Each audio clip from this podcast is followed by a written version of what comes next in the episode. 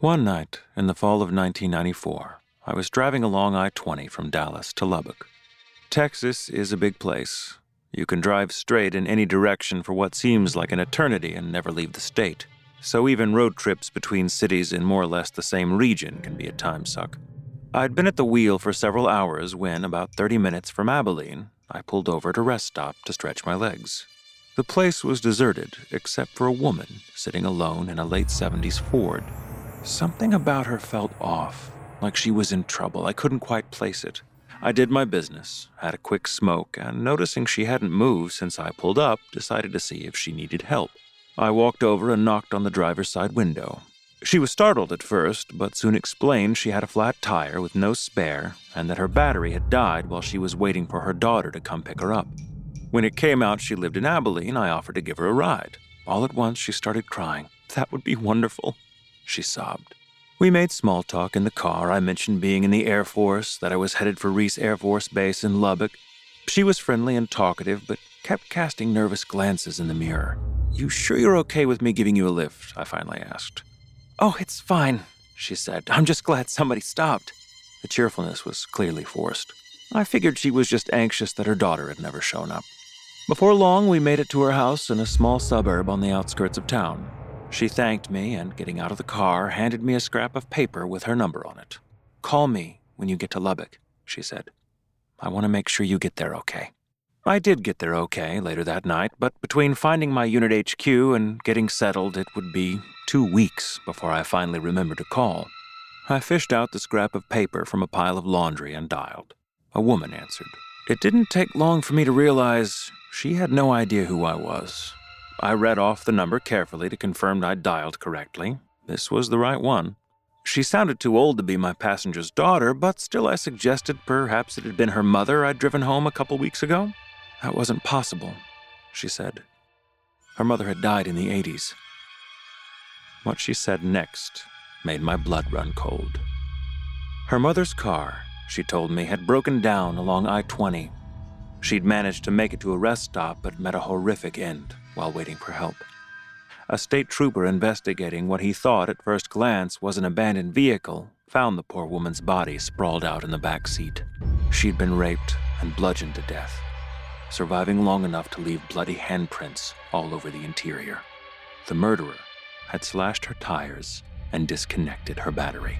Shocked at hearing this, I described the woman I'd helped, what she'd been wearing, the make and model of her car, etc.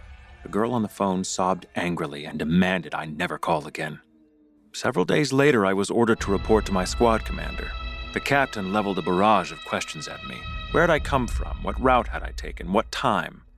Next, I was ushered into a briefing room where a commanding officer waited and a state trooper. I introduced myself and took a seat. They asked me more or less the same questions as my captain and added, Why had I called the woman in Abilene? I explained the situation as clearly and concisely as possible. When they'd finished taking notes, the state trooper rose. Well, he sighed, who needs a smoke? Turns out he'd been the one to discover the murdered woman over a decade earlier. The details I'd given her daughter over the phone caught his interest because they were spot on. We still get reports about a stranded woman at that rest stop from time to time, he said, Nothing's there when we show up, of course, but as far as I know, you're the first person to ever give her a lift.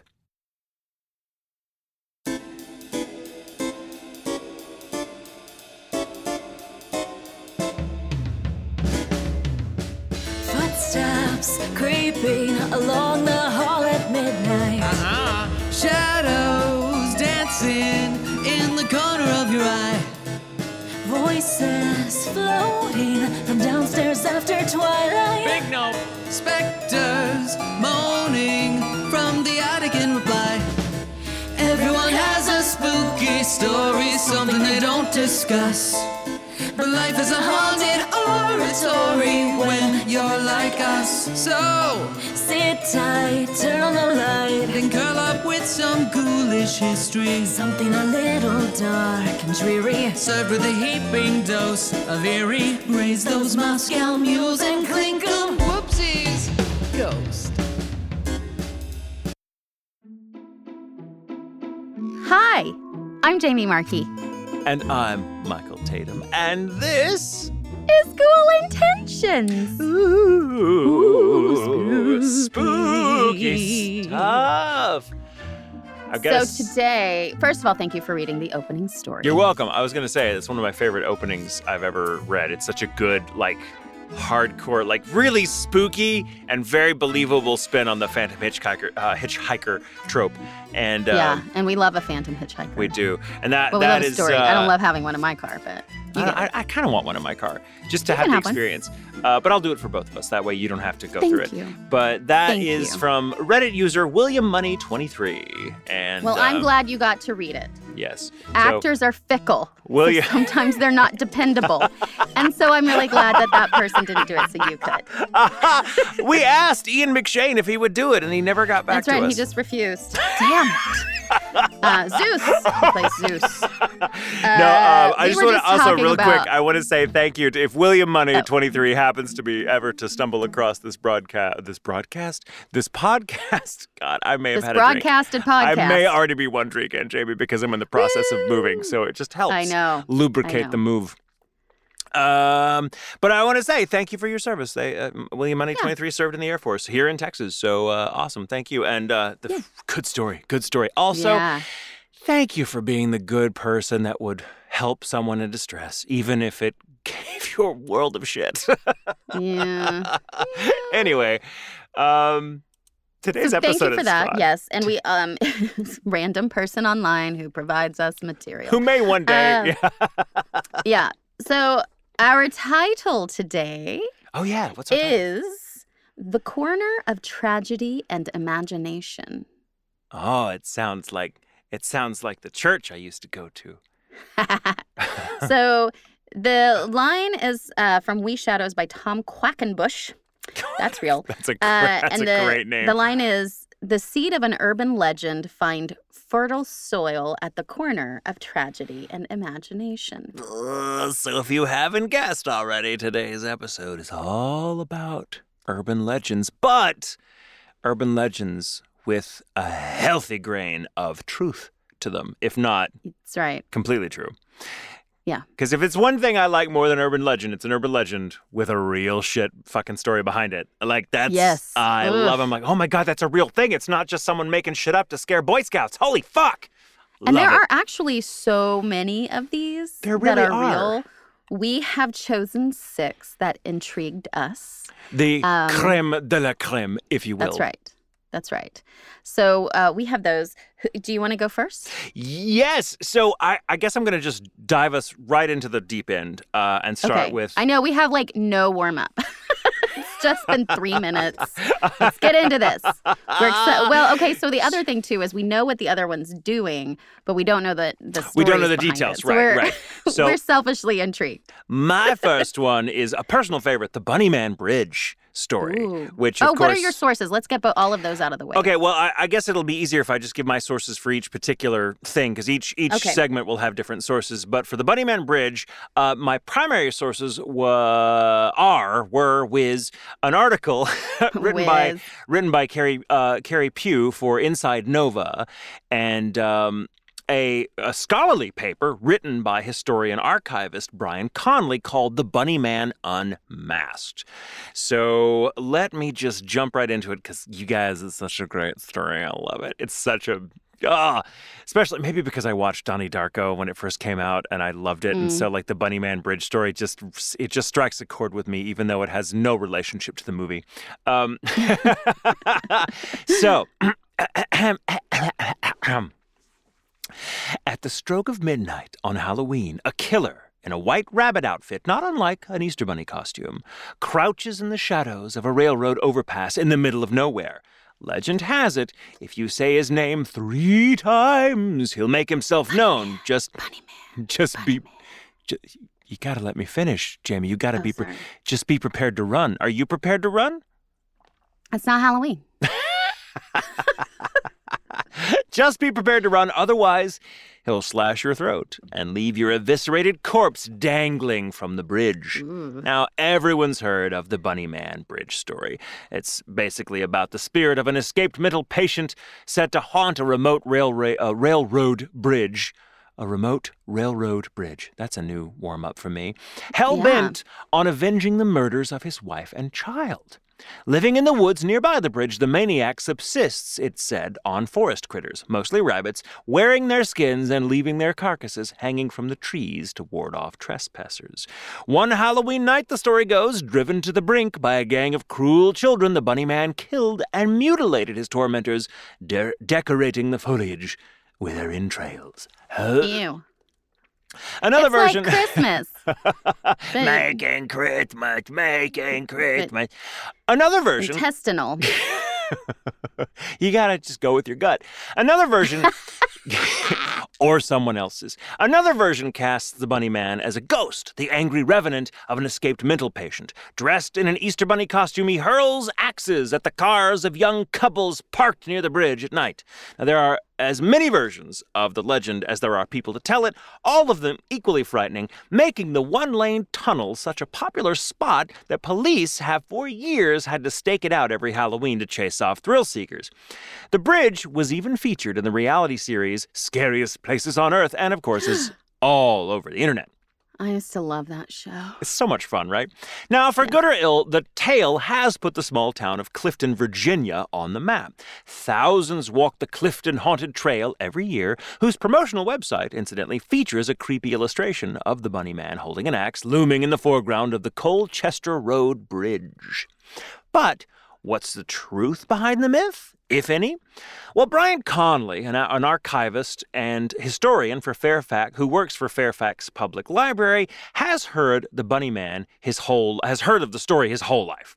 When he came home from college to work in the municipal library system, the bloody tales seemed to follow him. After locals and tourists alike started asking him whether the tales had any truth to them, he decided it was high time to find out. Well, I first, love it. There's always the person who does the research, and we love those and, people. and his research is paw, just so good, so good. So, Brian Connolly, thank you so much. I hope you listen. First, he delved into Fair into the Fairfax County Police records, searching for reports of sensational murders that might have kicked off the story. His findings were compiled into a paper published in December of 2008 and titled "The Bunny Man Unmasked: The Real Life Origins of an Urban Legend." His guiding light, so to speak, was a student thesis written by Patricia Johnson of the University of Maryland in 1973. After exhaustive research, Patricia Johnson concluded that the Bunny Man legend was just that a legend. Quote, based on the widespread geographic locations and significant variation represented in the tales, writes Conley, Johnson concluded that the Bunny Man was an urban belief tale. In short, that the Bunny Man does not exist. But digging into the Fairfax County Public Library Historical Newspaper Index, Brian found some evidence to refute that conclusion. One incident he stumbled across in the archives seemed to him an excellent candidate for the origin story of the Bunny Man. So I'm going to quote his paper mm. at length here. Quote, It would be hard to imagine a more disturbing event for the growing community, like uh, for a growing community like Fairfax, than the gruesome murders of 37-year-old Frances Holliber and her eight-month-old daughter, June. On Thursday, February 24, 1949, Mrs. Holliber and her daughter drove to Fairfax County in the company of her estranged husband, Charles. All were residents of the District of Columbia. Charles Holliber later told police that they had come to see the new lodge at a nudist colony to which Mr. Holliber belonged. I feel like, can I just say this real quick? Please. Don't ever go anywhere with anyone who's you're estranged from. And certainly don't, don't, go do to it. a nudist it's lodge. It's a bad idea. It just seems it, it, there's a it's lot. It's a red flag. I feel like if he was taking them to a nudist lodge, it was already like, we talked about this. This is why we broke it off. Anyway, upon leaving the lodge, the car became mired in some mud. The couple quarreled, and Mrs. Holliber took the child and walked away from her husband and never returned. Charles Holliber spent the night in the car and got a ride back to Washington the next day. He returned with his brother in law and a friend to retrieve the car. Still finding no evidence of his family, the police were finally notified. An intensive search of the area was organized involving Fairfax County Police, Washington detectives, and Boy Scouts. About 5 p.m., just as the searchers were going to give up for the night, one of the detectives noted that the ground on which they were standing was very soft. Both mother and daughter were found in a shallow grave next to the lodge and less than 200 yards from where Hobbler's car had been stuck. Francis Hobbler had been hmm. Francis Hobbler had been beaten and then shot once in the head and once in the heart. The baby hmm. girl had been buried alive. Oh my God. The local community was shocked and horrified by the cold, brutal character of the crime, especially when the investigation identified Charles Hobbler as the prime suspect. Hobbler later confessed to investigators that he had planned the murder for three weeks and had not intended to report the disappearance of his wife, but changed his mind when the car got stuck in the mud. In other words, he needed a good cover story. Yeah, but he still waited until the next fucking day. Like you're gonna leave your baby on a road your with your wife. eight-month-old daughter. Uh, the case came to trial in January of 2050, uh, excuse me, of 1950, 2050. It's still awaiting trial. The legal system is just so backed up. Uh, sorry. The case came to trial on January 16th, 1950. After hearing four days of testimony, the jury returned a verdict of guilty, and Hobbler was sentenced to death by electric chair. Hobbler's attorney, T. Brooke Howard, filed an appeal alleging that the jury failed to give proper consideration to the plea insa- of insanity and that the court made errors in its instruction to the jury. The Virginia Supreme Court of Appeals eventually overturned the conviction and ordered a new trial. Charles Francis Hobbler was readmitted, recommitted to the Western State Mental Hospital at, at Marion, Virginia, where he was judged to be insane. It is interesting Yeah. to note that this was the first time since the Ridgway murder trial of 1927 in, which a Fairfax County jury invoked the death penalty. Now, as far as origin stories of like what sensational murder might have made that area um, uh, uh, space rife with urban legend, so far so good. But where did the bunny costume element come from?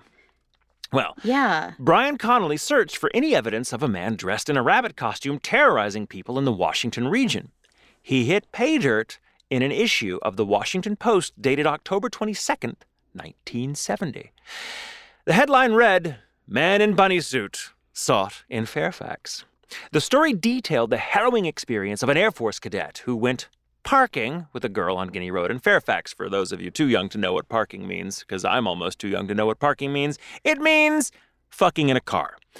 Um, Or making out. yeah, sure. Um, if you're a pussy, just kissing. no, that's called necking. Parking is fucking. It's just, you know, they, they weren't allowed to swear. You had to use euphemisms. So, um, from the article itself, quote, Fairfax County Police said yesterday that they are looking for a man who likes to wear a, quote, white rabbit bunny costume and throw hatchets through car windows. what an opener. Air Force Academy cadet Robert Bennett told police that shortly after midnight last Sunday, he and his fiancee were sitting in a car in the 5400 block of Guinea Road when a man, dressed in a white suit with long bunny ears, ran from the nearby bushes and shouted, You're on private property and I have your tag number. The rabbit threw a wooden handled hatchet through the right front car window, the first cadet told police. As soon as he threw the hatchet, the rabbit skipped off into the night, police said. Bennett and his fiancee were luckily not injured. Police say they have the hatchet, but no other clues in the case. They say Bennett was visiting an uncle who lives across the street from the spot where the car was parked, and they were fucking. That's my own addition. The cadet was in the area to attend last weekend's Air Force Navy football game and to get late. The Bunny Man. now, the Bunny Man made another appearance, according to the Post, on October 30th, 1970, just a few days later. Neighbors on Guinea Road reported seeing a man in a bunny suit hacking away at a house under construction with a hatchet. Confronted by a security guard, the bunny man ran off. From the article, quote, a man wearing a furry rabbit suit with two long ears appeared again on Guinea Road in Fairfax County Thursday night, police reported. This time wielding an axe and chopping away at a roof support on a new house. Less than two weeks ago, a man wearing that uh, wearing what was described as a rabbit suit accused two persons in a parked car of trespassing and heaved a hatchet through a closed window of the car at uh, 5400 Guinea Road. They were not hurt. Thursday night's rabbit, I love that. Thursday night's rabbit. That's a, that's a great Reddit name. Uh, That's wearing, or a band name. Right? Thursday night's rabbit, wearing a suit described as gray, black, and white, was spotted a block away at 5307 Guinea Road. Paul Phillips, a private security guard for a construction company, said he saw the rabbit standing on a front porch of a new but unoccupied house. I started talking to him, Phillips said, and that's when he started chopping. All you people trespass around here, Philip said, the rabbit told him as he, as he whacked gashes into the pole. If you don't get out of here, I'm going to bust you in the head. Philip said he walked back to his car to get his handgun, but the rabbit, carrying the long handled axe, had run off by the time he got back. The security guard said the man was about 5 foot 8, 160 pounds, and appeared to be in his early 20s. Police investigated, but uh, found no evidence, and after several weeks, the case was filed away into obscurity, as so often happens with shit of this kind. But Conley writes So, who was the Bunny Man, or oh, who the Bunny Man was, and what motivated him to act in such a bizarre manner is still a mystery. However, he says, the available evidence points to the October 1970 events as the genesis of the Bunny Man legend. Many of the tales collected by Patricia Johnson in 1973 clearly derive from the events as reported in the newspaper and the television news of that period. The official police reports make no mention of any pre existing stories that this individual could have been copying, Furthermore, William J. Johnson, uh, another scholar, specifically stated to the author uh, that he found no indications of any earlier stories or criminal incidents involving an individual dressed as a rabbit. It is also plainly evident that the story began to take on the features of an urban legend quite soon after the events were reported. Investigator Johnson was following leads generated by schoolyard rumors less than two weeks after the first appearance of the Bunny Man, and by the time Patricia Johnson began her work two and a half years later, the story had mutated in location, frequency, and severity. Brian's research has uncovered some truth in a story that has become part of the area's folklore, but its creepy reputation continues with mounting evidence. As recently as April 2018, an unidentified man was found dead, the victim of a still unsolved homicide about 900 feet from the Colchester Bridge. Ooh. So And yeah, That's a great place to like just generally murder someone because It's everybody's going to blame the bunny man.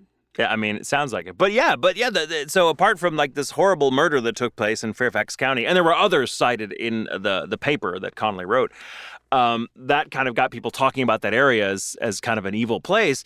And then someone really was going around, decided at least on two occasions that were reported in the news in the 70s of some dude in a rabbit suit with a fucking Yeah. axe. So it's not complete fiction. People have seen a crazy dude. And if he and if he he was in his 20s as the security guard descri- described him in 1970, uh, then he could still very well be around.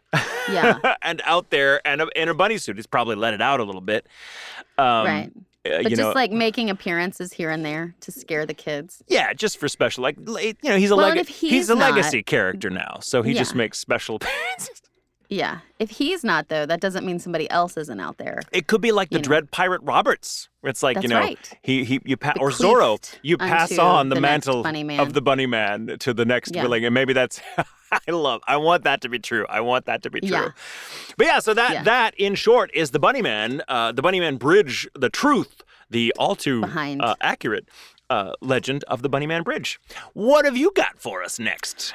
Well, my first. Well, let me give you all. These are all of my sources. so this is for the all three. All of So them. we've got an article on Ranker by Amanda Sedlock Heavener, an article on the New York Post by Maureen Callahan, Snopes, and Wikipedia. nice. Snopes is so Yes. great. Um, so here we go. Mhm. My first one yes. is the Legend of Cropsey. oh God, I fucking love this one. It's good. Okay. And so, who is Cropsey? Let's talk about that first. In the 1980s, parents on Staten Island started telling their children that the mythical boogeyman, Cropsey, was going to get them if they misbehaved. He was described as an escaped mental patient with a hook for a hand who would kidnap young children and drag them back to his insane asylum at night. According to the urban legend, Cropsey haunted the underground tunnels of Staten Island's Seaview Hospital. The abandoned ruins of Seaview were a creepy wooded landmark most children on Staten Island would have known to avoid or sneak in, because obviously Oh, fuck yeah. what, I mean, you're gonna do. um, and there were stories of people going out there and seeing someone, and there were children who disappeared. So uh, they were the parents definitely would use that as the the boogeyman to keep them Mhm. from misbehaving. But what's the truth? Well, first, Mm. let me recommend everyone watch the Cropsey documentary that came out in 2009. Oh, it's so fucking It's good. It's one of it's one of my favorite creepy documentaries ever. Yeah. It's really, really good and gives a nice, thorough telling of the story. Mm-hmm. Uh, it, more thorough than I can cover. And, right and from now, the perspective, because sure. the filmmakers were locals who grew up with the legend, so it was very That's what I was just about them. to say. They Oh, grew sorry. up being afraid of. they grew sorry. up being afraid. I'll shut up uh, and let they you knew. talk. yeah, they had heard about it. They knew people who had seen someone in the woods, stuff like that. So they knew to be to scared. And just like uh, your guy in the other story, they decided they were going to uncover the truth. And so they got into it. But the truth is, Cropsey wasn't an escaped mental patient at all. The real Cropsey, Andre Rand, was on staff at the Willowbrook State Hospital. Willowbrook had a nightmarish history filled with hmm. overcrowding and cruel treatment. Ugh, so Children at the hospital were kept in cages. Mentally ill and malnourished patients roamed the floors, and some patients were subjected to cruel experiments. When t- people talk about the worst of the worst of asylums, this is one of those asylums. Yeah, it's awful. Um, it's just It's fucking one of the only decent things I think Geraldo Rivera has ever done, in my opinion, yeah, is uh, he did a special on this and brought attention to it, which eventually led to it being closed because people could see how horrible it is. Um, and that's also a good documentary, but just horrifying um, as, as well. Mm. Uh, or a good story that he did. You can see that too. yeah, yeah, Um, yeah. Its doors were shut for good in 1987, the same year Rand was arrested after being publicly exposed. Rand, born Frank Rushan on March 11th, 1944, is responsible for the kidnapping and murder of at least two young girls in the 1980s, but may have been killing unknown victims a decade earlier. The Cropsey legend paints the creepy picture of an evil man with a hooked hand and a bloody axe. While Rand wasn't quite as terrifying in person, he was most certainly evil as fuck. He started living and working at Willowbrook as a janitor way back in 1966, Hmm. but he only stayed there for a little over a year. His employment ended in 1968. Now, having seen pictures of that hellish place, I imagine they were like, you know what we don't need for the next 20 years? A janitor. Uh, Right, it sad. was they were like, disgusting. why, why the overhead? Like, who cares? I mean, that's Yeah. and it's sad. Like the filth those poor people Oh, God. were expected to live in is just, I mean, makes me homicidally angry at the Yeah. administrators. It's Yeah. just unconscionable. Yeah. So, for whatever reason, after only one year, this asshole was still very much attached to the asylum. The following year, he was arrested for attempting to rape a young girl. Despite no longer working for Willowbrook, Rand camped out there after the institution closed in until after the institution closed in 1987, or after, sorry. Um, and even buried one of his victims, Jennifer Schweiger, who we'll talk about in a minute, on the grounds. In 1979, Rand was accused of raping an adult woman and a 15 year old girl. Neither of the unnamed females pressed charges, though, so Rand effectively got away with it. Had he been convicted, there's a decent chance he would have been in prison during the 1980s, and all of those missing Staten Island children may never have gone missing. Oh, it's so sad. Yeah. It's so sad. Missing children? Let's talk about them. In 1972, five year old Alice Pereira vanished after her brother had left, left her alone for a moment. They were playing in the lobby of a building on the island. Reports also suggest Alice might have been sighted in one of the parks. Rand was the prime suspect in this case due to his previous criminal record. Alice was never seen again. Hmm. In 1981, seven year old Holly Ann Hughes did not return home after going to the store to get a bar of soap with her friend. Andre Rand pulled up to Holly and her friend and pulled Holly into his Volkswagen and drove off with her. Her parents filed a missing persons report and a search was issued. When questioned, several eyewitnesses reported seeing Hughes with Rand. The last time anyone saw her, she was with him. Holly is one of the victims Rand was convicted of kidnapping. In 1983, 11 year, year old Tiahese Jackson was reported missing after her mother had sent her to purchase food and she did not return. She was last seen exiting the Mariners Harbor Motel in Staten Island on August 14, 12 days after Rand was released from prison. He was questioned, but no charges were brought. Also in 1983, and this is just fucking weird, hmm. he picked up 11 kids in a school bus. The, The children were at the? Staten Island YMCA when Rand appeared. Rather than return them to their homes, he instead took them on a day long adventure that involved eating fast food from White Castle and traveling to the Newark airport to watch the planes land. That's Rand was charged with unlawful imprisonment for the strange trip, but he only spent 10 months in prison. so fucked up. It's so fucked up with that history. Like I and Yeah. that. Oh God. Ugh. In 1984, Staten Island resident Hank Gafforio was reported missing after he did not return home one night. Gafforio was described as being slow and had an IQ in the 70s. At the hmm. time of his disappearance, he was 22. Eyewitnesses reported last seeing Gafforio in a local diner with Rand in the early morning hours. His body has never been found. Hmm, in 1987, Jennifer Schweiger, who I mentioned earlier, mm-hmm. was reported missing on July 9th. Witnesses spotted Jennifer, who had Down syndrome, walking with Rand. Her body was found after a 35 day search. While combing the area around Willowbrook, a particular spot caught the eye of retired New York City firefighter George Kramer.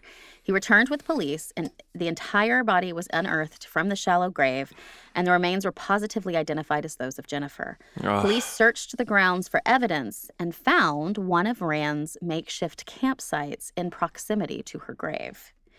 In Cropsey, the filmmakers interviewed a homeless man who lived in the abandoned underground tunnels of Willowbrook that were once used for transporting supplies and patients.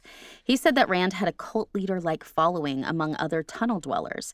It's believed he may have used his influence to get other people staying there to assist him, kidnapping children, abusing them, or hiding their bodies. Some of those homeless were most likely mentally disabled, though, so there's a reason to believe Rand sought them out on purpose because he knew he could manipulate them. In ah. 1988, Andre Rand was charged with the kidnapping and first degree murder of Jennifer Schweiger. The Staten Island jury could not reach a verdict on the murder charge, but they did convict him on the first degree kidnapping charge. He was sentenced to 25 years to life in prison and would have been eligible for parole in 2008 had he not been convicted of kidnapping Holly Ann Hughes hmm. in 2004. So that conviction was only possible because there is no statute of limitations in New York for first degree kidnapping. Oh, thank God. Yeah. He was sentenced to another consecutive 25 years to life in prison. So he will not become eligible for parole until 2037 when he will be 93 years old. Hmm. On Mother's Day, 2011, Rand sent out a creepy letter from prison. In it, he wished all the ladies on Staten Island who supported prosecutorial vindictiveness against an innocent person a happy Mother's Day. He went on to say that if he could afford to, he would give them seeds to plant rose bushes in honor of his forgiveness. Jesus, what? like I said, what yeah. a piece he's a of fucking shit. monster. Fucking he's evil. Oh God. Oh. Yeah. Oh, the fact And that so he that preyed on, the and the fact that a number of the homeless people he that he kind of you know enveloped into his cult or whatever were probably uh, people that were turned out of the insane asylum when it was closed down that had nowhere else to go, Yep. and that and he knew them already or knew like God, oh, it's Yeah. fuck, it's like he only worked at the an insane asylum to to get in touch with the just the perfect mark for people to help him with his bullshit. Like, And that's one of the things they get monster. into in the Cropsey documentary Mhm. is that when they shut down, you know, the insane the asylum. I say insane asylum. and the, when they shut it down, a lot of those people had nowhere to go. They just kind of were like, "Bye." Yeah. So, I mean, they, they didn't but, have families or um, whatever, like, and that's that's sad. he was like, also there's- arrested when it was shut down. So, you know, Yeah, but but yeah, definitely. yeah, it's it's the- a really good documentary. Um, yeah, they made another one too about urban legends. Uh, that they and they they address a, a Yeah, handful them. right. So it's really it's uh, it's called Killer Legends. Also really good. They made it a few years later and uh, also really good. But Cropsey is by far their crown jewel. Yeah. Um, whew, that was good. All right, so I'm uh, going to take us into the next story, which is uh, Charlie No Face, also known as the Green Man. Uh, I had never heard of this one until the internet. Until YouTube, and I was like, oh, crazy. But if you had grown up in Western Pennsylvania in the 50s and 60s, chances are you'd heard of the Green Man, um, a horrifying entity without a face who supposedly stalks the remote streets in the dead of night. What you may not know, however, is that the Green Man, also known as Charlie No Face because of his primary feature or lack thereof, was in fact a real person. a guy named Raymond Robinson. I should say that Did he have my face. uh, yeah. So Um, uh, this uh, my primary source for this story is from an article written uh, from All That's Interesting is the name of the site, Mm. and it's really good. Unfortunately, this article, as well researched as it was, uh, had no byline. So whoever wrote it, thank you, because it's really good. Appreciate it. Uh, now, the legend of the Green Man states that he glows green as a result of being struck by lightning or perhaps shocked in some kind of a horrific industrial accident. He's also said to haunt South Park, not the show, uh, the real place, or the North Hills, uh, or the many country lanes in and around Washington, Pennsylvania. Quote: The legend goes that he roams that hollow uh, lane at uh, that he uh, roams that hollow late at night and chases the Parkers and loafers, says Mary Werner, an, a, an Elizabeth Township native who grew up in Pennsylvania in the 60s. Though the part about him deliberately chasing or scaring people is a fabrication, the legend is otherwise entirely factual. In 1919, when Raymond Robinson was eight years old, he was reaching for a bird's nest at the top of an electric pole when he received an 11,000 volt shock and was sent flying to the ground in a blinding flash. The voltage burnt his face and arms, leaving holes where his eyes and nose had once been. Oh my God. He survived. How? Um, I fucking just, I mean, who knows? But he survived, and despite the the horrific injury, reports at the time noted that uh, Raymond was in good spirits, that he could still hear and talk and respond. Um, so he lived out his life in Koppel, Pennsylvania for the next 65 years. Now, he sequestered himself away in the family home, mostly eking out a living by selling handmade belts, wallets, and the occasional doormat. Now, he would take his exercise in the wee hours so as not to scare people, uh, walking along the lonely lanes while the world slept. It was from these nightly constitutionals that the legend of the Green Man grew. High school Can he kids. Could he see? He di- couldn't see. No, he's blind. He's blind. So he just go Uh, out and just walk go by out himself. And, and know it. I mean, you know, can get around. Blind people get around, you know, especially if you know the I guess, area. Um, high school I have kids. concerns with woods. well, you're right to be concerned, but he seemed to be able to take care of himself. Um, yeah, well, High school kids out to beat the night would spot him from their car, ambling alongside State Route 351. It's likely that the name Green Man came from the effect of headlights on Robinson's characteristic flannel shirt. One Koppel resident of the time remembers seeing him on her way back to town from a swimming hole down the road. I was so scared it was unreal, she recalls. Though some people were frightful or cruel to him, others befriended Raymond, offering him a cold beer or a fresh cigarette as he passed by. Quote, We used to go out and give him beer, said then 60 year old Pete Pavlov, uh, Pavlovic in a 1998 interview with the Post Gazette.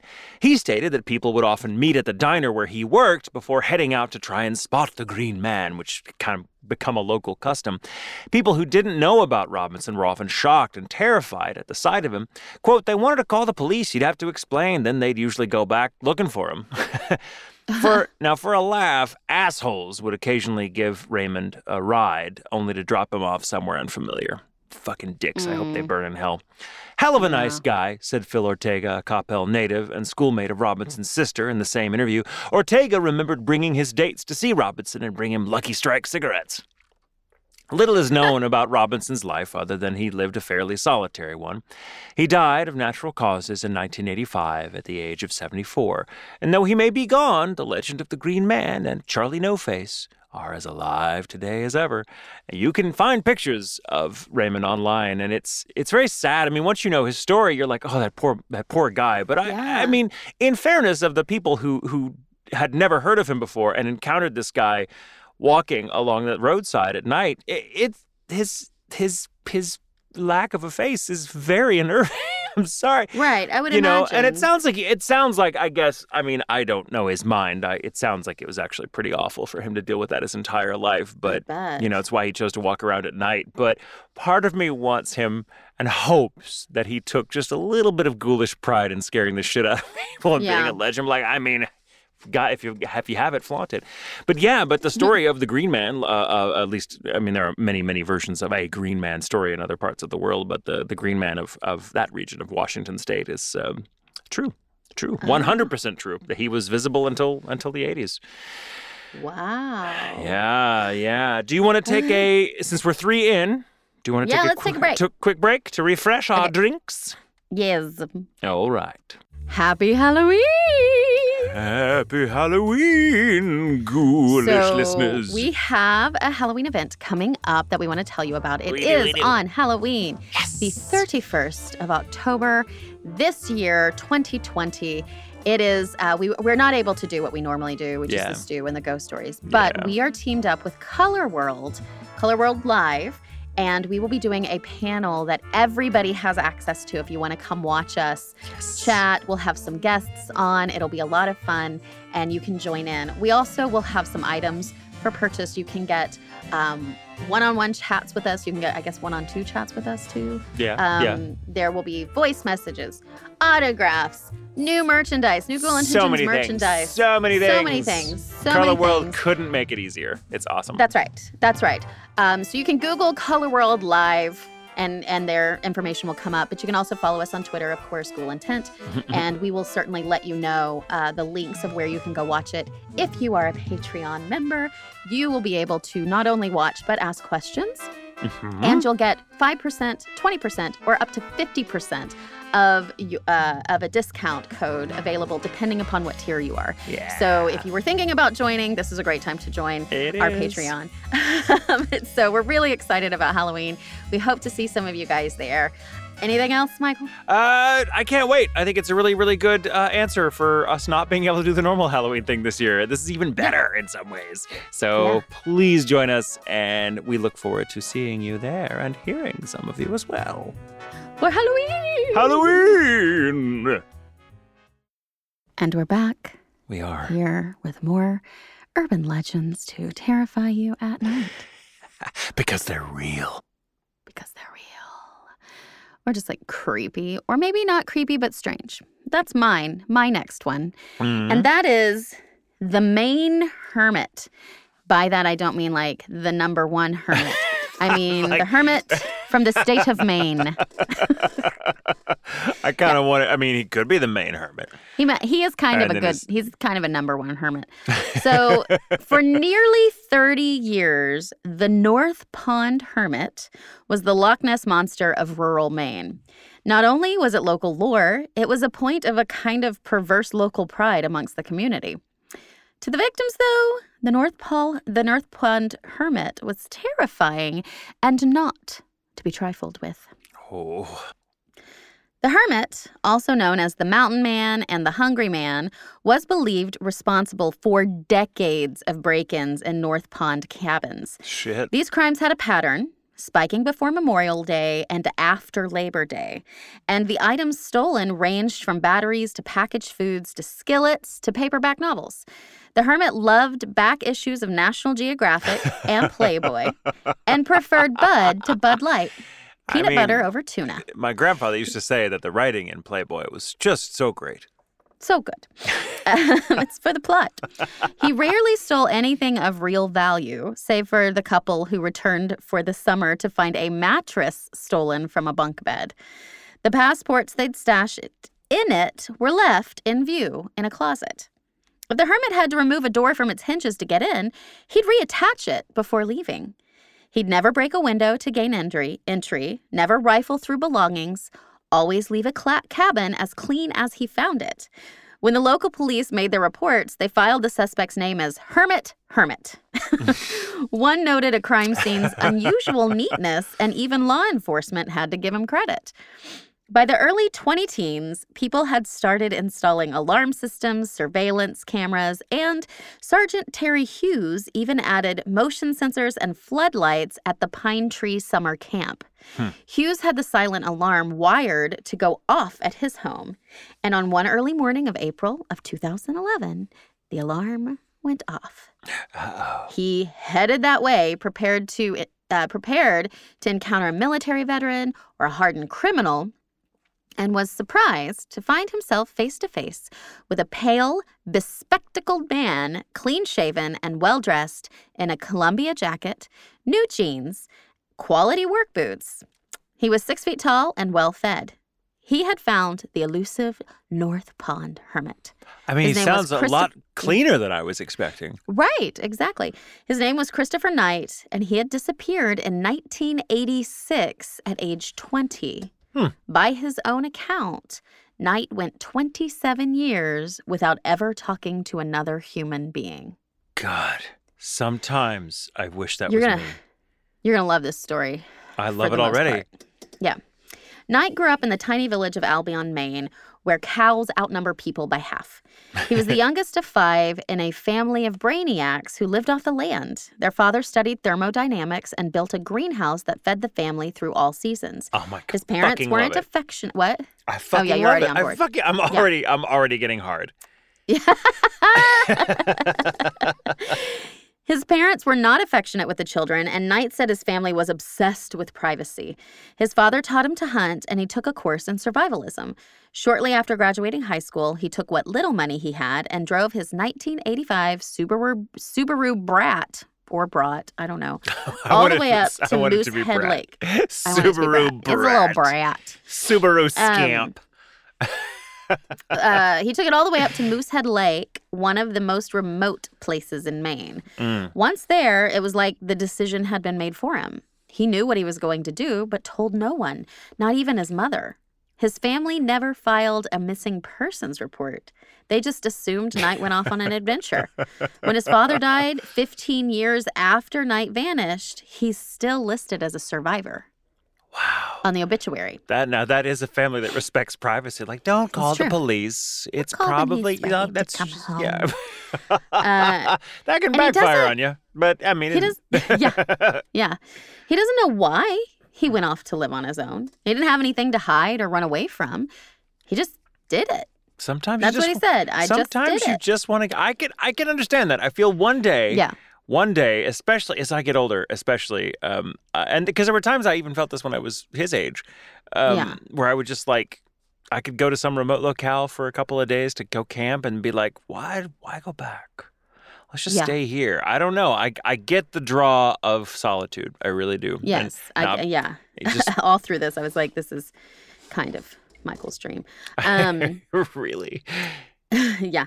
Uh, Knight, um, let's see. Knight found a clearing in the woods, set up a tent, and devoted himself to stoicism.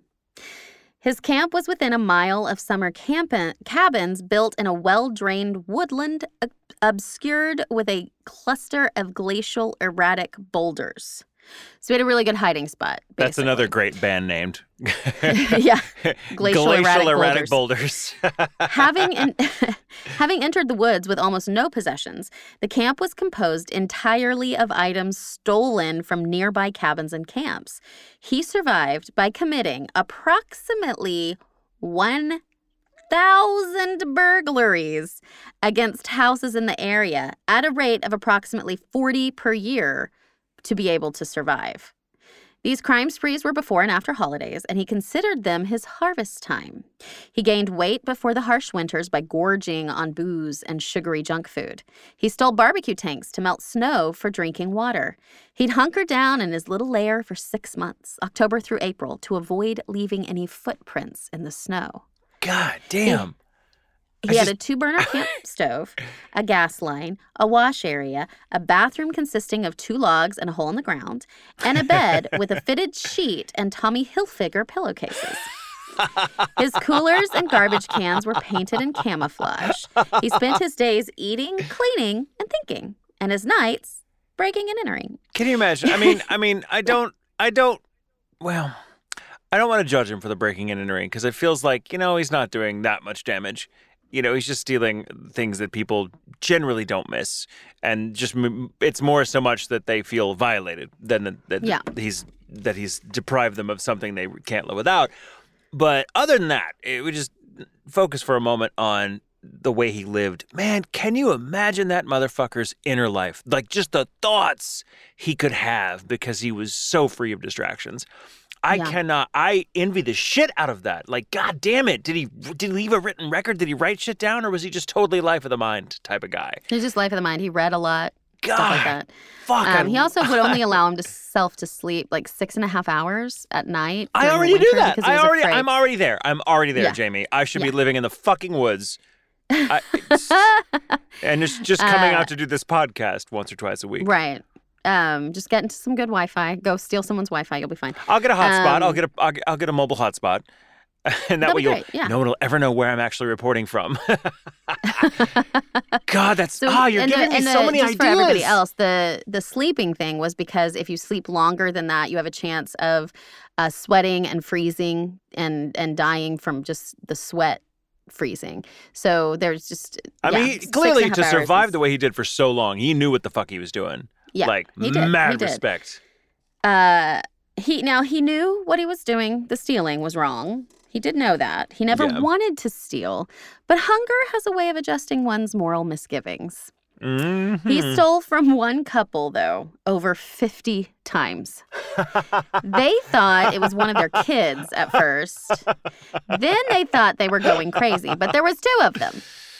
Un- Like he- Unfortunately, did he, did he pick on them night. particularly because he's like, I just don't like this. They're fucking assholes. I'm gonna rip them Yeah. off more than anyone else. I like, think they just maybe might- they just made it easy because too. Remember, this was a campsite, so during the winter, people would go away, right, right. and so you know they weren't there all the time. He Mm. could go in and steal little things, and maybe they wouldn't, you know, wouldn't remember it or something like that. right, or they just think they But lost But he it. certainly knew he was going to the same places, so he would know if they were going to be there. I'm sure he would know He's like, how to get in. never leave their shit unlocked. I've been ripping them off for years and they still haven't Yeah, learned. you'd think they'd lock a door, but no.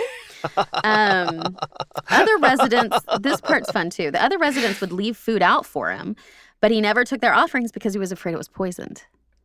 Other people would sit on their Oh. front porches with guns waiting for him because they were going to catch the hermit, right? so it was kind of this also stalking thing. They wanted to find it. out where he was because it was Oh this my lore. Is he even real? This is and so great. uh yeah and it was him it was him he mostly read like i said however he emerged with no grand epiphany no guiding philosophy he longed solely for all the quiet i can take consume eat dine upon savor relish feast and i get that Take note, all of you, everyone out there. This man lived in the fucking woods and didn't talk to another person for 27 years. Yeah. And his vocabulary is that good. You have no excuse. That's right. That's right. I mean, he did just read the whole time, though. So, uh, after spending seven months in jail and paying a $1,500 fine, he moved back in with his mother for a while, and his brother gave him a job at his scrap metal recycling plant. He now lives on his own and works in an auto shop. Oh God.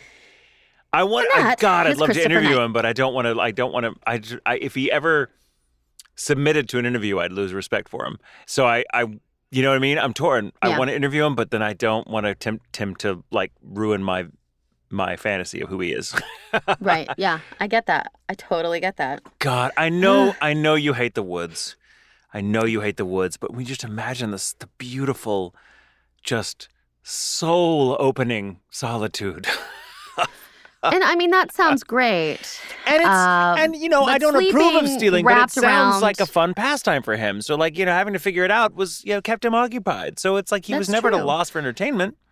But he also sla- slept on an old mattress and he had to sleep in a bunch of different sleeping bags on the floor of the woods. Yeah, that's not your and that's bag. where you lose me. That's literally like, not why your can't bag. we be isolated in like five stars? You know what I mean? It's like five star isolation. It's hard to be isolated when there's room service. Right. Okay. Isolated except room service, but like nobody talks to you when they bring it in. and you order it online. That's called that's called being a celebrity. Fuck. We are not doing this shit right. We're really not, Jamie. We're really not. That's what I do. It's not that I don't that I think I'm better than anybody. I just don't want to talk to anybody. Yeah, I know. It's I don't want to talk to people because I know I'm not better than them. I'm intimidated. I need time away from the remi- you constant expect reminder. me to be interesting? It's not I'm gonna like, I happen. just can't do it. I want to go in the woods. I can compete with some trees. I can't compete with real people. Yeah. Oh Right. God, that was great. I fucking love that. I love that. Mm. And I realize I'm probably romanticizing it, but to be fair, so was he, and he succeeded. Yeah. And it Uh, worked. Seven months in jail, fifteen hundred dollar fine for one thousand 1,000 burglarings. God, I love it. I love it. Yeah. Um. Okay. Well, I'm gonna take us back into the dark side. Yeah, we're gonna and finish real we're gonna too. we're gonna yeah. Oh, good. That seems appropriate. I mean, it's October. yeah, just like a little a hump in the middle of oh, isn't this fun? a little nice, we little bit of really comic relief, just if you drop will. it. Um, so have you? Uh, my my next thing is going to be about the truth behind the Candyman legend, which started as a film and became an urban legend because the film just made that kind of mark, but um, is surprisingly based on some true shit. So have you? and also, the song doesn't help matters because you can sing a song about the Candyman, you can. which Uh, has been around for a while. Though. It has been. Now, have you? Um, that's so funny. It makes me think. So this is it's a totally ridiculous aside, but when I worked in a bookstore slash CD store for several years, a thousand years ago, when we still had bookstores and CD stores. There was a little woman. She was so sweet. She'd come in every week and she'd order certain things, uh, CDs that we just didn't carry in stock because no one carried them in stock. So she'd have to get them from the distribution center or whatever. This, this is a long time ago with brick and mortar stores. Just use your imaginations. But Yeah. every time she came in, this was this was the 90s. Every time she came in, uh, whatever else she bought, she wanted to look and see if she can find if she could find a version of the Candyman, which is a song from Willy Wonka and the Chocolate Factory, the Gene Wilder film, and uh, if she could find a version of it sung by Sammy Davis Jr. Who does not sing it in the film? so it was like it was Sammy Davis's Jr. Sammy Davis Jr.'s cover of Candyman. Who can take a rainbow? You know the song, Yeah. uh, or you should. Well, I could never find any records of it. I could never find that it even existed. I was convinced, and I try. I searched and searched. I used all of our databases, uh, everything I could possibly find. And every time she asked, "Has it been printed yet? Has anyone come out with it?" Because she was convinced she'd heard it at some point in the 70s or 80s, and wanted a copy. And I was like, "They have never printed one. I cannot find it." Fucking anywhere. I've really tried. And every week she would ask. Every you can week. just search it on YouTube and it's available right now. Well, I never did. I, I'd forgotten about this until I was on a road trip to a convention here in Texas. So I just drove to it and I stopped at uh, the Czech Bakery, you know, the one. And Yeah, uh, I do. and um, while I was there, I will be goddamned. And this was just last year. I will be goddamned if while buying my kolaches, I did not hear on the fucking PA system, clear as day, Sammy Davis motherfucking Jr., late and great, singing The Candyman. And I like to lost my shit with everyone with me. I'm like, you don't understand. she was right. Janice Burr was right. I just have to say that all I did was put into Google uh, Sammy Davis, not even Junior, and Candyman. And um, I'm sorry, I, didn't, I did put in Junior, but instead of Sammy Davis Jr., I put in Sam Key Davis Jr., Candyman. And it still came up. immediately the video of him singing comes up. It is because of my time in retail prior to the internet that I feel like I could be the hermit. Um, yeah, I get that too. But I mean, isn't that crazy how much, like, it's just like, Oh, oh, it's this? insane. It's insane how the internet has just telescoped years and years and years of history so that you can go and listen to a Mozart symphony and then go and listen to, you know, I did it all for the Nookie in the same hour. Like, it is Right. what a weird time we live in. And you can take your computer and mix them together if you wanted. You can. It's crazy. It's a weird time and kind of fun. Uh, but anyway, I'm not here to talk Yeah. about that. I'm here to talk about the Candyman, uh, the hook, Yes. the hooked, the the hooked hand supernatural killer who appears when you say his name. Now, uh, my chief sources are two really good ones for this bit. Uh, one is for an article. Uh, for Insider, written by Alicia Grauso, G R A U S O. I hope I'm saying the name right. And an article also written for All That's Interesting by Morgan Dunn. Now, based on the 1985 short story by Clive Barker titled The Forbidden, which in turn was based on a short film he wrote and directed in 1978, Candyman uh, follows the story of Helen, who, while researching a grisly urban legend in a bad part of town, incurs the wrath of a vengeful supernatural entity.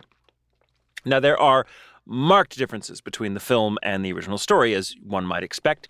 Uh, for starters, Barker describes the Candyman as jaundiced with waxy skin. His ethnicity is left to the imagination. That particular detail, along with his tragic backstory, would only enter popular consciousness after the film's release, buffeted by Tony Todd's iconic portrayal of the title character.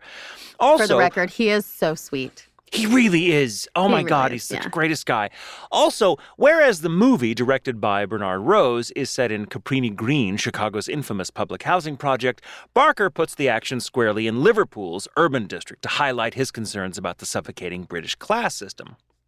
Rose. Oh, ex- Liverpool. ex- Sorry. Mm, I know. It was the last con we did before the world burned. Um. Rose extended those themes to include America's violent racial divide. Now, the grisly hook hand and heralding bees are essential features from the original, but the conceit of summoning the entity by first saying his name five times in a mirror was the film's contribution. So, naturally, the two most obvious influences on Barker's original version and the film adaptation are The Hook and, of course, Bloody Mary. So let's talk about those for a moment.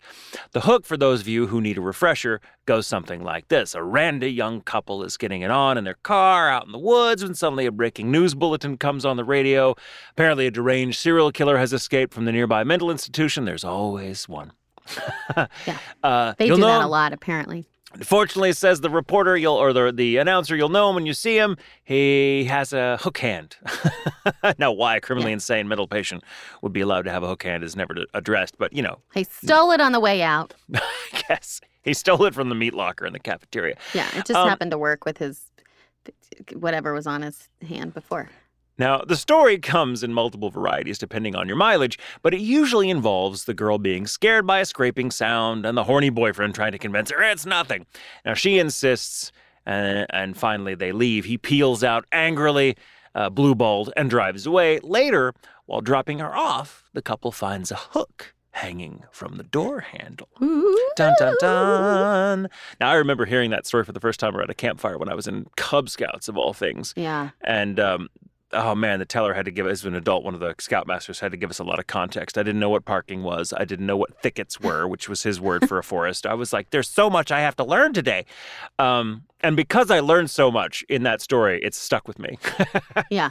Nice. Nice. but I believed it 100 fucking percent because I was a kid and I was, you know, trusting an, an adult like a moron. Um, now, it's widely accepted that the hook legend started to circulate among teenagers in the U.S. in the 1950s, becoming widespread by the end of the decade. But as with most urban legends, um, precise origins are difficult to pin down. It's not hard to see the tale's moral, though. Premarital sex equals death. That's been a certain death. certain death. Now, the Hook legend has its counterparts in real life, most notably the Texarkana Moonlight murders of 1946 and the sexual assaults rampant in the Lover's Lane area of Palos Verdes, California, circa 1955. Uh, we shall have to do episodes about those, because especially the Yeah. Texarkana killer, that was fucked up. Oh my God. Mm. Yeah. Isolated locales popular with young couples seemed equally popular with serial killers looking to ply their trade off the grid, such as Houston's Lover's Lane, uh, around which there were murders in, in 1990, or the Colonial Parkway murders in Virginia in the late 80s. Now, uh, the other element of the Candyman story uh, is Bloody Mary. Now, arguably even better known than the hook is Bloody Mary, the persistent notion that by looking into a mirror in the dark and saying her name a certain number of times, she'll appear and probably kill you, scratch your eyes out, take you to the underworld, whatever. Um, I did that when I was a kid so did I. with th- with two other girls, and we all got a rash at the same place on our arm. Oh, It was a little creepy. Now, how many times her name must be said, and whether or not creepy accoutrements like candles or occult sacrifices need be involved differ from telling to telling, but the core themes have persisted unchanged for generations. Her origins uh, are, of course, shrouded in mystery. Some say she was a witch burned at the stake or hanged. Some modern interpretations have her as a young woman horrifically disfigured in a car accident. There are also a few real life women, however, that historians suggest the Bloody Mary legend could be influenced by. The first is Mary Tudor, uh, Mary First of England, a Catholic queen who put so many Protestants to death it earned her the nickname Bloody Mary. There's also Elizabeth Bathory, a 16th century Hungarian noblewoman who tortured and murdered, it's said, hundreds of peasant girls, as many as 600, between 1590 and 1610, earning, among others, the nickname Countess of Blood. There's also She'd bathe in their blood. It was like, we're, Mhm. we need to do that one. right. we really do. She's she's a great one. Uh, Mary Worth, an accused And that witch. she was terrible. well, but there's also some evidence to suggest that the stories were made up, that she Hmm. was real, but like she was the victim of propaganda by a rival uh, nobility. Uh, but it's still up in the air. But that's a different Yeah. episode for a different Halloween, uh, different different October. Mary Worth is another candidate, an accused witch blamed for kidnapping young girls and put to death during the Salem witch trials, and another Mary Worth who was a sadistic bitch in, in Illinois who during the 1800s lured escaped slaves with promises of freedom only to torture and disfigure them. Ugh.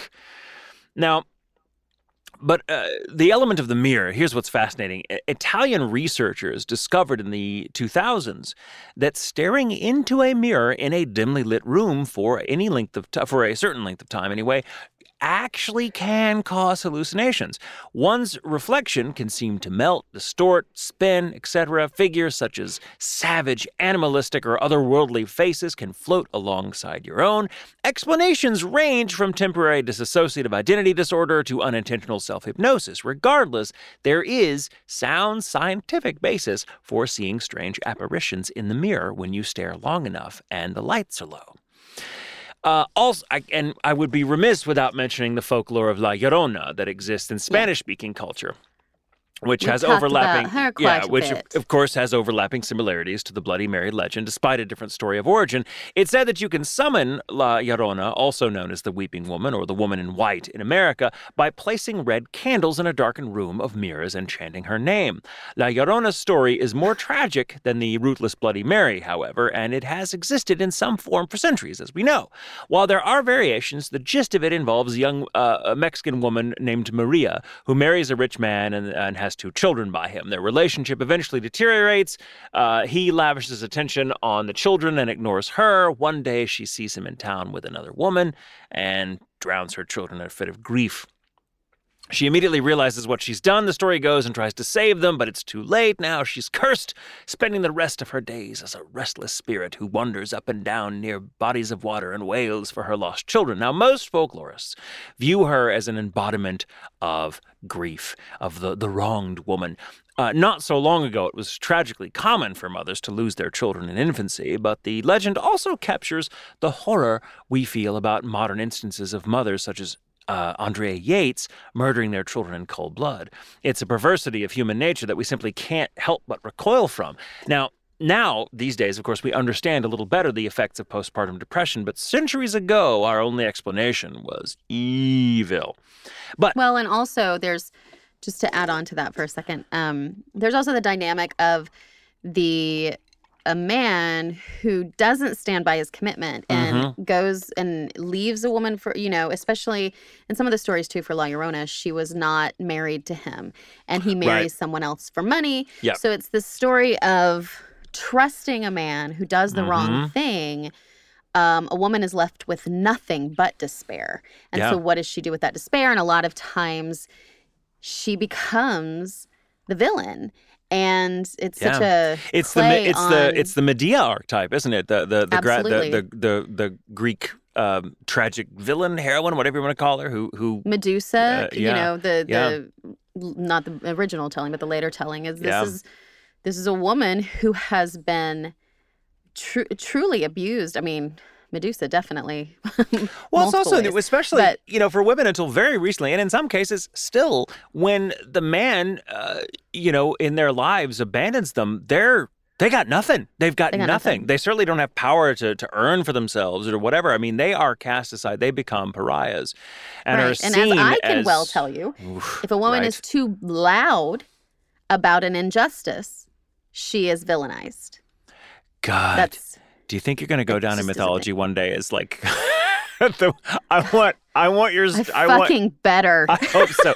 the red haired vixen who occasionally, if you listen in the dead of night in a parking garage all by yourself, you can hear You'll the hear, sound. I wish a motherfucker would. Oh my my God. Okay. Uh, but back to the Candyman. Yes. Now, actor Tony Todd fleshed out the story for his character and based it on the darker side of America's troubled history. Now, in the movie's mythology, Candyman had been Daniel Robitaille in life, though his, the name wasn't given until the sequel. He was the son of a slave who became a successful shoemaker and grew up to be a painter, and was one day commissioned to paint a portrait of Caroline Sullivan, a wealthy white woman. He and Caroline be- uh, began a forbidden romance. When Caroline got pregnant, her father grew enraged. He organized a lynch mob to kill Daniel. They severed the hand that had dared touch a white woman and smothered his body in honey, drawing the swarm of bees that stung him to death. That's why, of course, bees attend his, his ghost when he appears in the mirror to kill you. Now, melodramatic. Or heal you from some weird illness. Right. Now, melodramatic as that may seem. Uh, right, God, right. Melodramatic as that may seem, its basis is all too real. Laws forbidding interracial relationships had been in effect since colonial times, particularly in the southern states, where laws ratified and enforced the inferior status of people of color. Following the Civil War, the sudden influx of freed slaves fanned the flames of racial tension. To put it fucking mildly, when interracial relationships were discovered, angry white mobs almost always reacted violently, killing black men to quote unquote protect the purity of white women. The awful and ironic stereotype of black men as violent, lustful savages um, essentially served to protect well to do white families from having to acknowledge that their daughters, gasp, might enter into a relationship with a black man of their own free will. Um, well, and it also protected the white men from having to compete. Yeah, exactly. Um, now, Fuckers. fucking, fucking white people, or white men especially. Virginia in uh, 19, excuse, excuse me, not until the landmark case of Loving uh, v. Virginia in 1967 did interracial marriage become legal in the states, and only in 2020 did lynching become a federal crime. Right. And Um, uh, uh, uh, who is it that voted against it still? Oh Um, shit, I don't know. Uh, Kentucky Senator uh, Rand uh, Paul. Rand, yeah, Rand Paul, fucking piece of shit. Like I just fucking piece of shit with a bad weave. Surprises me that his neighbor punched him. I just, who would have thought? Weird.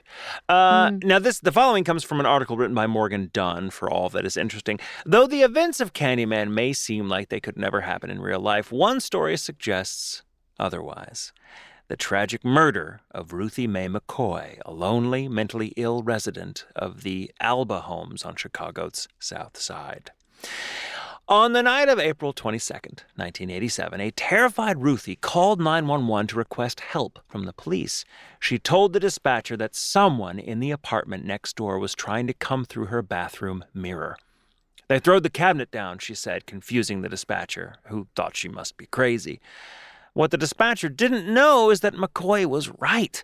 Narrow passages between apartments allow maintenance workers easy access, but they also became a popular way for burglars to break in by pushing the bathroom cabinet out of the wall. And hmm. although a neighbor reported gunshots coming from McCoy's apartment, police chose not to break down the door due to the risk of being sued by residents had they done so. When a, when a building superintendent finally drilled the lock two days later, he discovered McCoy's body face down on the floor, shot four times. Oh, now, the movie contains several elements of this sad tale. Candyman's first confirmed victim is named Ruthie Jean, a Cabrini Green resident murdered by someone who came through her bathroom mirror. Like Ruthie McCoy, neighbors, including the coincidentally named Anne Marie McCoy, saw Ruthie Jean as, quote, crazy. And like Ruthie McCoy, Ruthie Jean called the police only to die alone and without help. Now, no one is quite sure how the details of McCoy's murder ended up in the movie. It's possible that director Bernard Rose learned of McCoy's murder after deciding to shoot his movie in Chicago. It's also been suggested that John Malkovich had an interest in making a movie about the story and shared the details with Rose. What's known for certain is that her death was far from unusual in Chicago's public housing. Right. So those are sort if, of the uh, various if only ingredients. the police had a warrant, they could have gone in and killed her themselves. Oh God. Fuckers.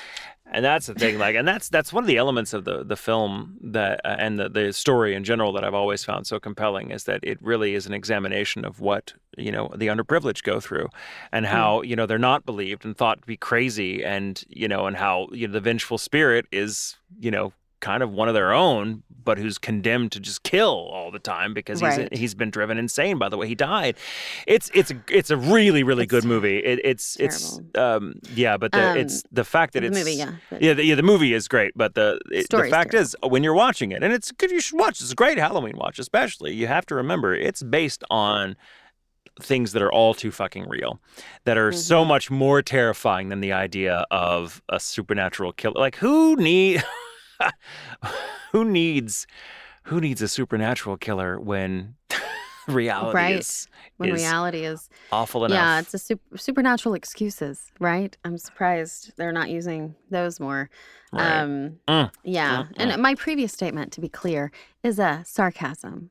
In case somebody thought, oh yeah, she's gonna telling the cops they need to kill people. That's not what I'm That's- saying. no and you That's fucking damn well know it uh, and you know it, and you know it. Um, yeah. So Yeah. yeah, good. So that's good that's the story. truth behind, or some of the elements of truth behind. Uh, I was, you know, of course, I knew all the other elements. I wasn't aware of the the, the murder of Ruthie Ann McCoy. I'd never heard that story before, Yeah. but the fact that that they decided to make that in, and that was. I I mean, clearly, because the, the whole mirror element and saying his name five times in the mirror and the fact that he would come through the mirror to kill you was not an element of the original story. So I think that incident really, really must have informed Bernard Rose. I mean, in my movie, that's what informed the decision to um, to add that element to the Candyman legend, which is so effective in the movie. Right. Yeah. Mm, mm, mm. Whew. Okay. Last story: Okay, I'm ready. I'm ready. the body under the bed. Ooh. So, in this urban legend, we hear of a couple or an individual, there's all kinds of different versions of this story, who is staying at a hotel. When they walk in the room, they notice a terrible smell. They try to air it out, but nothing works. So they call the front desk and ask for a different room. No such luck. There are no rooms available. Not at that hotel, not at any hotel in the area. The hotel guest gives up and decides to tough it out and stay the night. By morning, they've gotten little sleep and are fairly irritated with the situation. The smell, this horrible smell, seems to be coming from the bed. The hotel guest pulls the bedding off and finds nothing. So they move the mattress over, and underneath the mattress, they find the rotting corpse of a woman. Apparently, her murderer had hidden her body under the mattress and fled. Mm, This urban legend is also visited in four rooms. It is.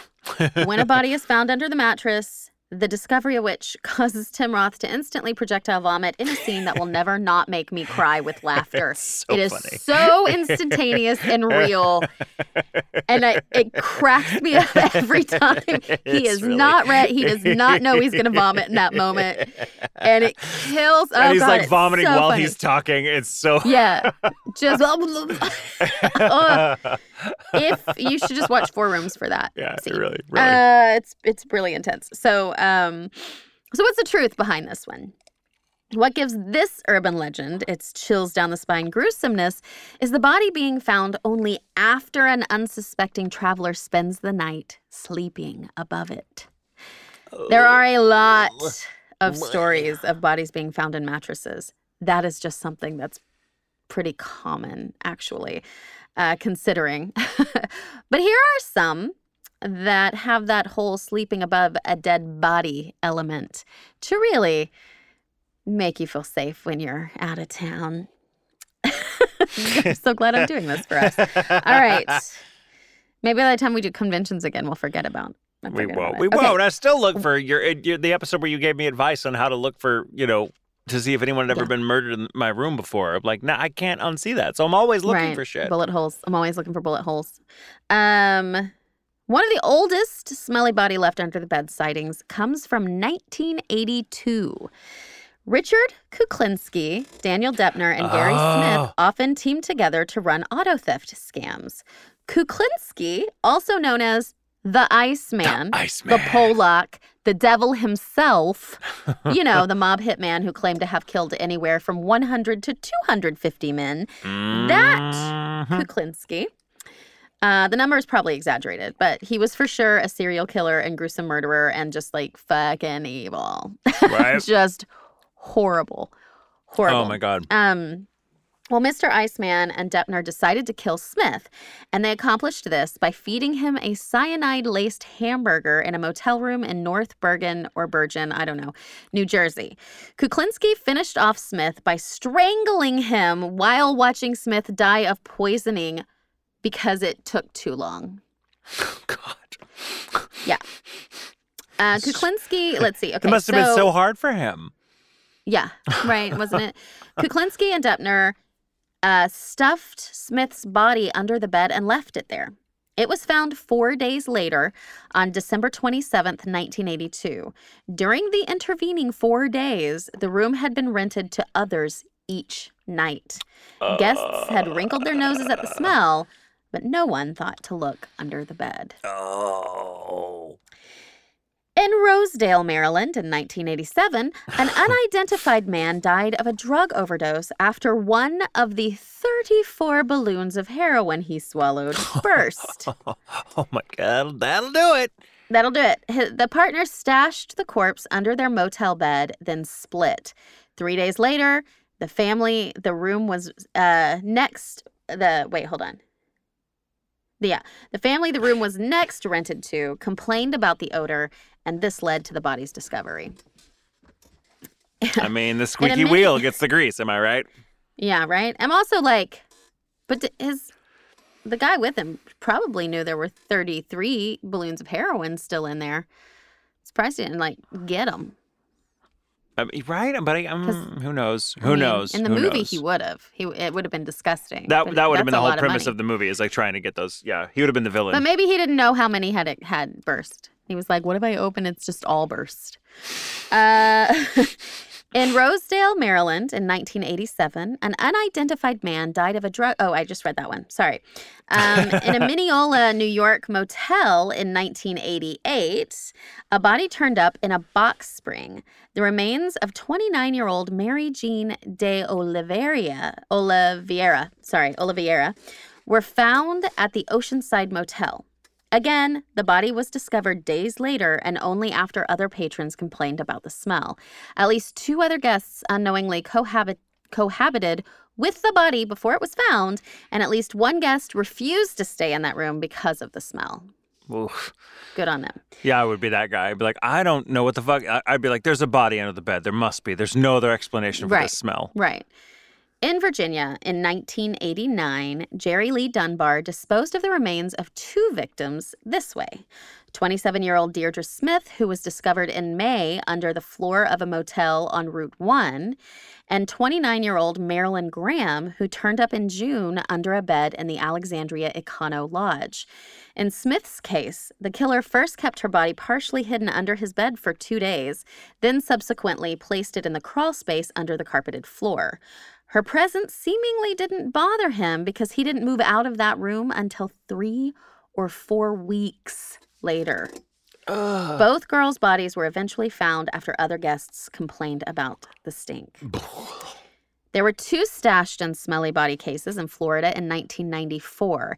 In August 1994, in Fort Lauderdale, hotel staff discovered the body of 47 year old Brian Gregory tucked under a platform bed. Though the staff had themselves noticed the strange smell for days, they only set about looking for its source after a German couple spent the night in that room and afterwards complained about the odor. In March of 1994, the, body of 24 year old Josefina Martinez was found underneath a bed at the Travelers Hotel near Miami International Airport. Again, the discovery was prompted by an aggrieved German tourist upset about a foul odor in his room.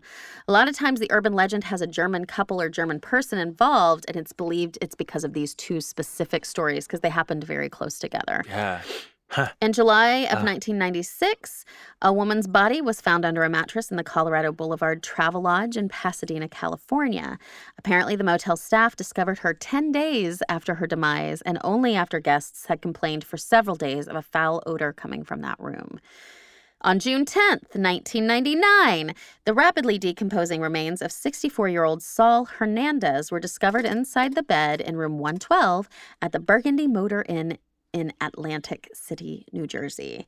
A German couple had spent the a German couple again had spent the night There's a lot of sleeping Germans. over. They can sniff out those bodies, let me tell you. were the just luck of the draw. Uh, German couple had spent the night sleeping over Hernandez's remains, and it was their complaint to the manager about the smell in their room, which led to this discovery of the corpse. On July 10th, 2003, a man checked into the Capri Motel just east of downtown Kansas City and began complaining about a foul old odor in his room. Management told him nothing could be done about the problem, and he spent three nights in his room before checking out because he could no longer stand the smell. When the cleaning staff came in to make up the room on the 13th, they lifted the mattress and underneath found a man's body in a and in an advanced stage of decomposition. That's a that's hard. An an advanced In an stage advanced of decomposition. stage of decomposition. Oh, la, la, la.